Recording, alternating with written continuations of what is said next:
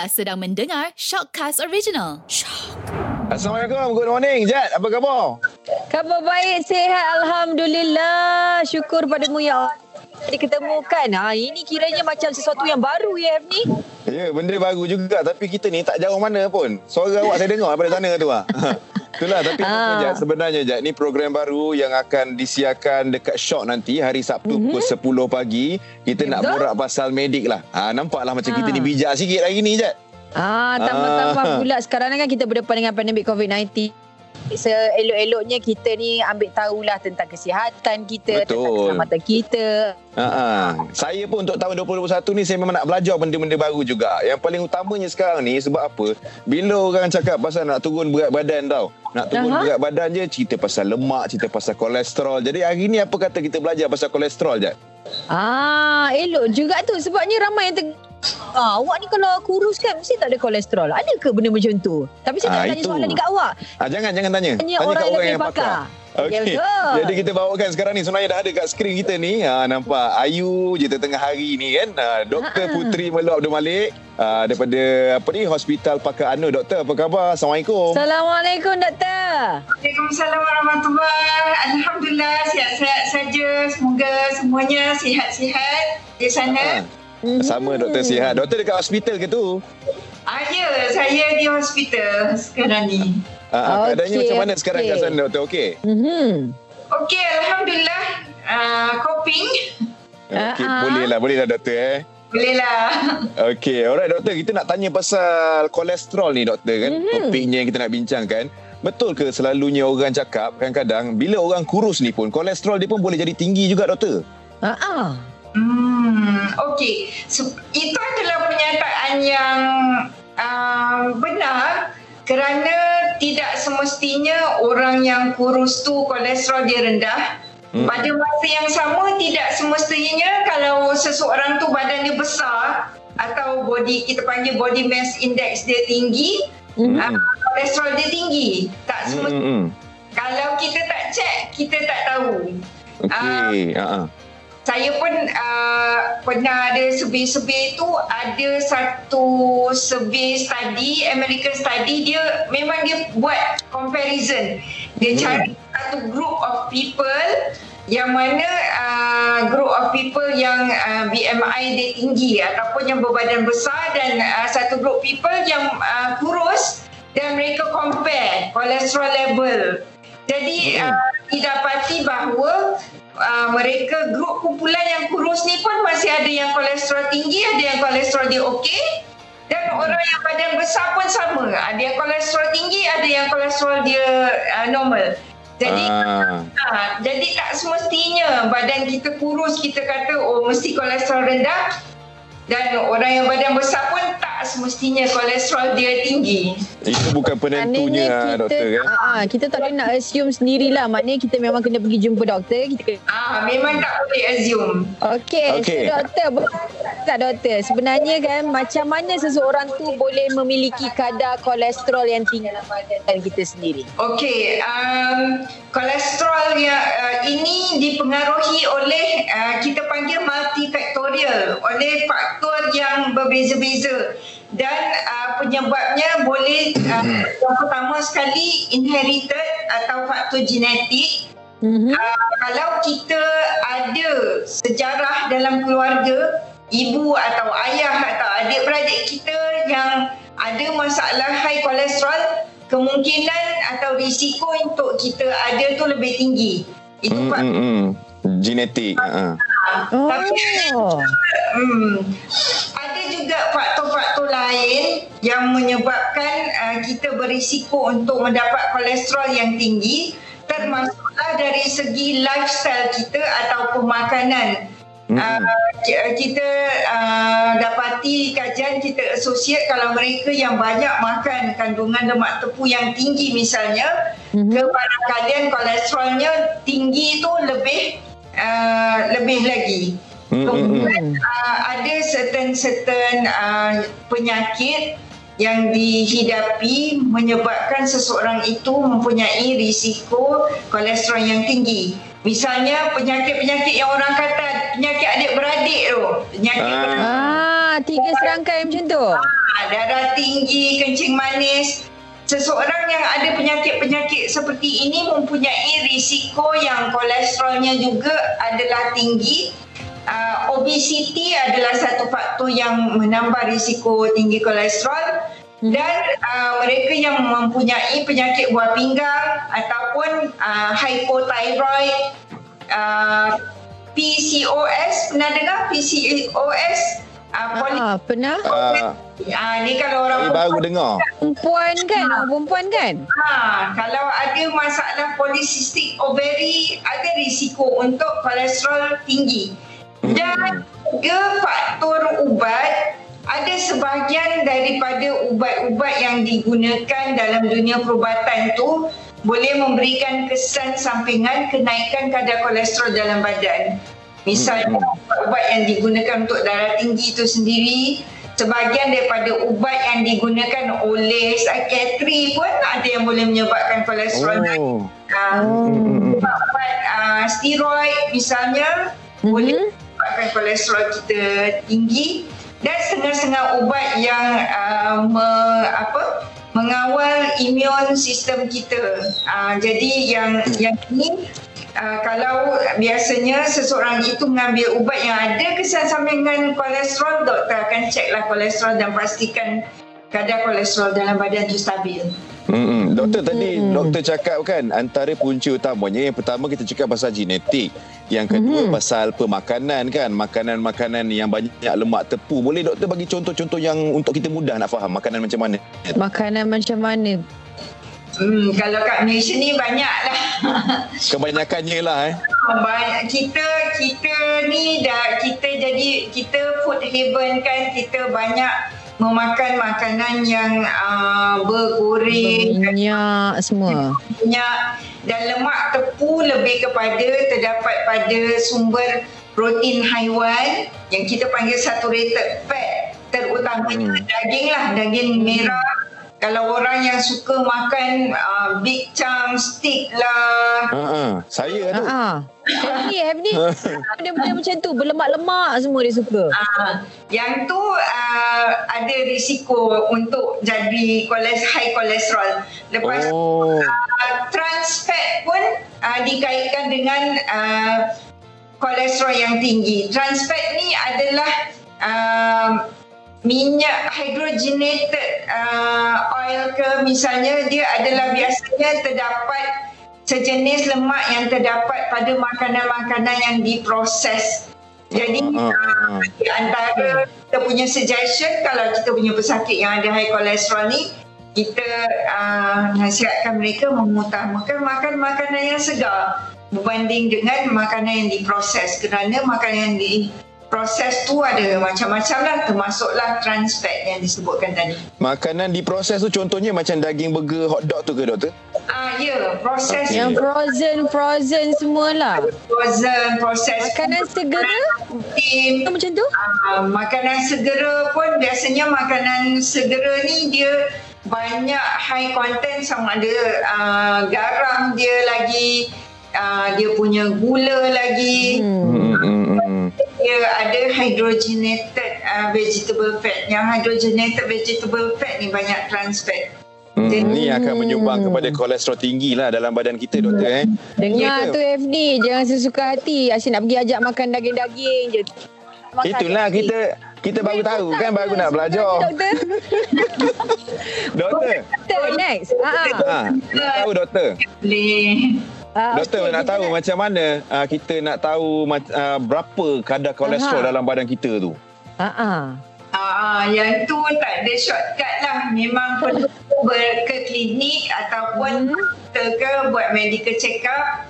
Ah, jumpa doktor memang ambil darah lah yang kalau nak yang paling tepat. Dan Hmm. katanya memang kalau kita nak buat medical check up, kita uh, ada package yang check uh, semua related things lah termasuklah gula, Mhm. uh, kolesterol, buah pinggang semua. Jadi kita nasihatkan pesakit untuk puasa malam sebelumnya. Misalnya Hmm. pukul 12 malam dan kita ambil the next morning. Okey, itu yang paling tepat lah doktor eh. So maknanya Orang nak pergi check ni Seelok-eloknya Doktor memang nasihatkan Untuk macam setahun Buat make up set, apa, se, Sekali setahun ke Ataupun enam bulan ke ke Sebab apa Kalau kita tak tahu macam Kita kan Sampai kolesterol kita naik Macam mendadak macam tu Tinggi Uh, biasanya uh, kalau kita buat annual check up pun okey dah.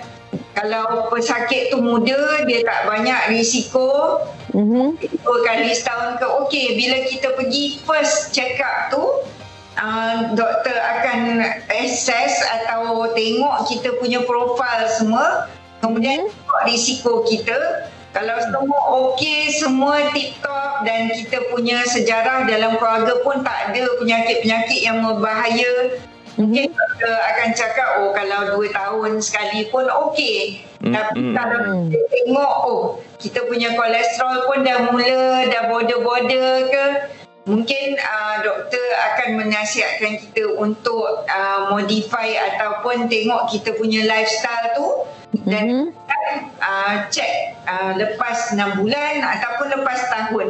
Semua itu Hmm. bergantung kepada uh, hasil dapatan daripada pemeriksaan kesihatan tu lah. Hmm, faham. Ah, Okey, Doktor. okey. Satu lagi saya nak, nak tanya doktor, kadang-kadang pemahaman eh macam saya sendiri pun macam kadang-kadang confused nak fahamkan. Kolesterol dan lemak ni dia benda yang sama ke doktor sebenarnya? Mm-mm. Ha. Dia dia adik beradik tapi dia sama tapi tak serupa.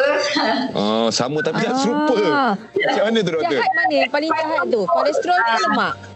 Dia macam ni, uh, kalau kita buat uh, diagram, dia adalah di bawah satu kumpulan uh, molekul molekul yang kita panggil lipid.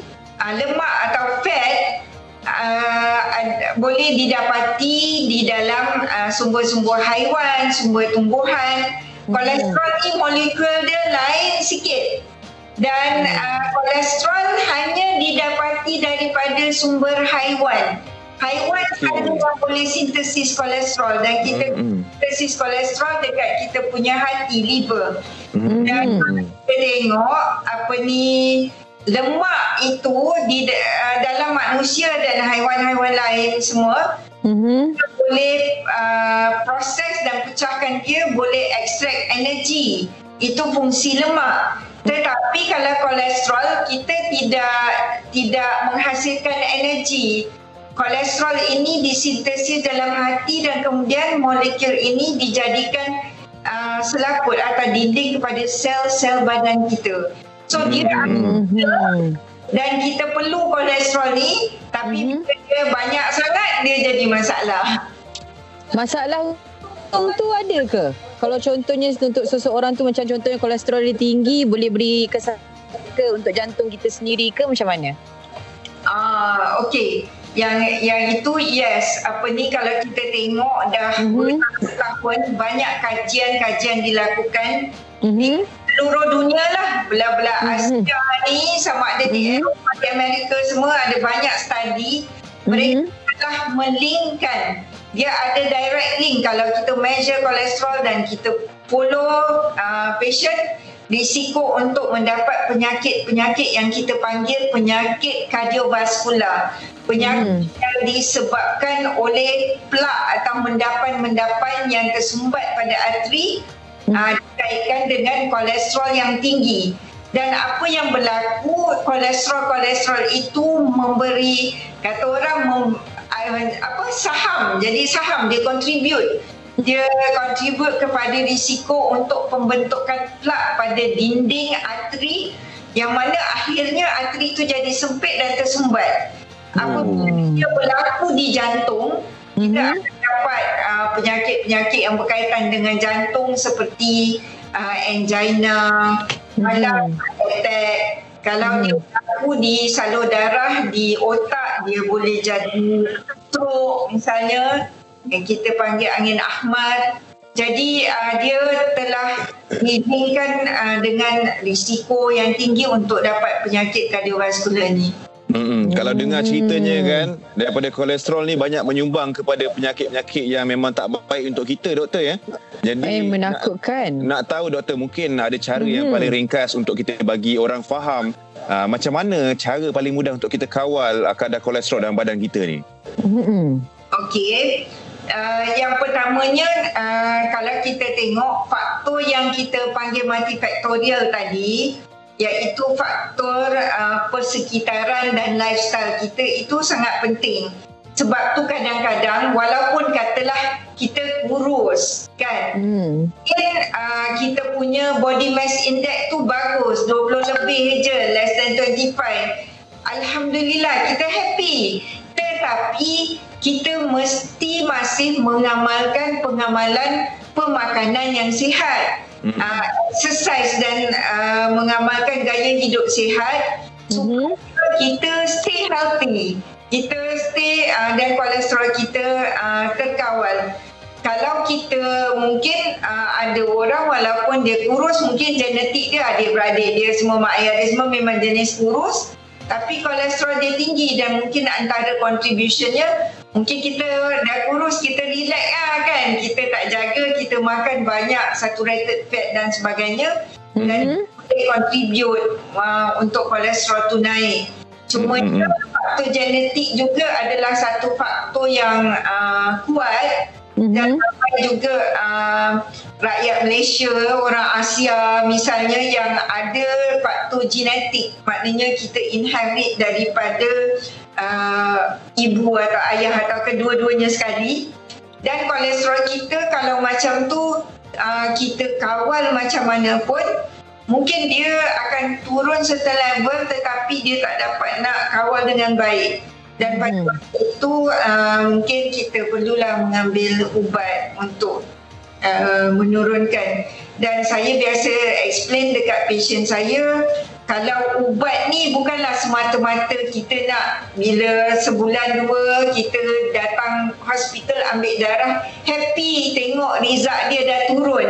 Dia bukan Hmm. semata-mata nombor tetapi ubat yang digunakan untuk menurunkan kadar kolesterol itu juga ada peranan untuk uh, menurunkan uh, risiko untuk dapat uh, plak ataupun pemendapan yang berlaku pada arteri kita. Kalau dah ada plak sikit-sikit pun kita dapati adalah uh, kajian yang dilakukan dengan Mhm. dan ubat-ubat ini dia stablekan plak tu dan plak tu tidak menjadi bertambah teruk. Hmm, hmm, hmm. Hmm. Faham. Ah, tu penerangan Okey. kira untuk orang faham je. Ha ah, maknanya kalau kita ni lah kita sendiri dulu. Kalau kita rasa macam nak makan benda-benda yang berlebihan kita kena juga apa orang kata hidup dalam keadaan yang sihat, makanan yang seimbang. Sebab apa? Selelok ni kita ni orang kata mencegah lebih baik daripada merawat. Kalau dah dapat sakit, ah dah susah pula. Okey? Ha ah.